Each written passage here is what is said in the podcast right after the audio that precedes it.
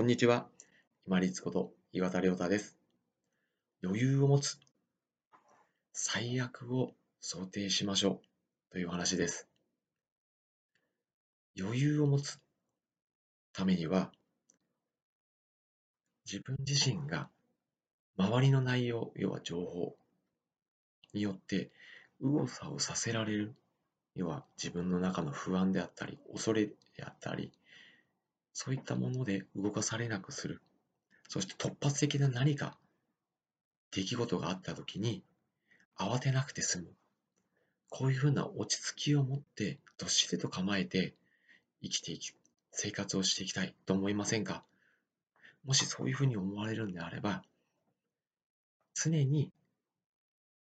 いつも最悪なことを想定しながら余裕を持って生きてまいりましょう。人間が生きている中で最悪だと想定する内容は自分自身がいなくなることですよね。これって事実、真実ですよね。真実なんだけれども、みんななかなかこう生きてる間に直視したり、あ、そうだよなって納得することがない内容になっています。だからこそ、周りから入ってくる、こうなったら大変だという情報であったり、自分で考えたそういう情報、価値観に踊らされて、動かされて、慌てふためいたり、右往左往させられたり、そういうふうな生き方になってしまいます。けれども、自分自身がいなくなるかもしれないというのは、これはちょっと究極な形ではありますけれども、例えば仕事に関しても、最悪、今、来月、もしくは今月、契約が切れたとしても、なんとか数ヶ月は頑張っていけるなとか、その間にじゃあ何かまた自分で職を探すか、何か自分で起こすなりするかっていうふうに安心して生活をしていくことができます。要は受け入れる潔さっていうのが出てくるんですね。最悪のことを考えるっていうのは、ネガティブ思考、マイナス思考っていうふうに考えられる、言われていることもありますけれども、自分自身が受け入れる、受容するその量の広さ出たりとか、また潔さっていうのが出てくると、執着しなくもなりますし、依存もしなくなりますし、自分が受け入れる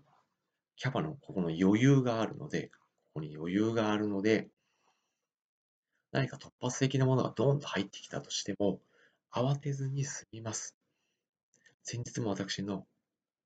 お仕事先の知り合いの方で、慌ててアクセル踏んでしまって、大きな事故を起こした方がいらっしゃいました。幸い、あんまり大きな怪我もなくって、人身事故でもなく自損事故であったので、本当に良かったなと思いますけれども、けれども、やっぱり何か最悪なことが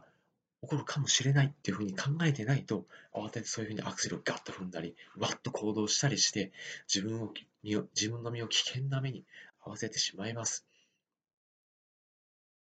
最悪なことも想定するのを時々生活の中で入れながら、慌てない、そして潔さを持って、そして受け入れるより落ち着きを持ちながら生活してまいりましょう。口でこういうふうに言ってる私も、明日、例えばがんの宣告をされたとしたら、すごく驚くかもしれません。けれども、いきなり言われるよりも、少しずつスポーツとかと一緒で練習をしていった方が、それに対する体制っていうのはつけていくことができるんじゃないでしょうか。最悪のことを想定してみましょう。皆様にとって今、うわ、これ最悪だなって思うことなんでしょう。それを一回直視してみると、慌てず、落ち着いて、どっしりと、潔く、受け入れる度量を持ちながら、右往左往させらずに生活していくことができます。本日もご清聴いただきましてありがとうございました。皆様にとって一日良い日となりますように。これにて失礼いたします。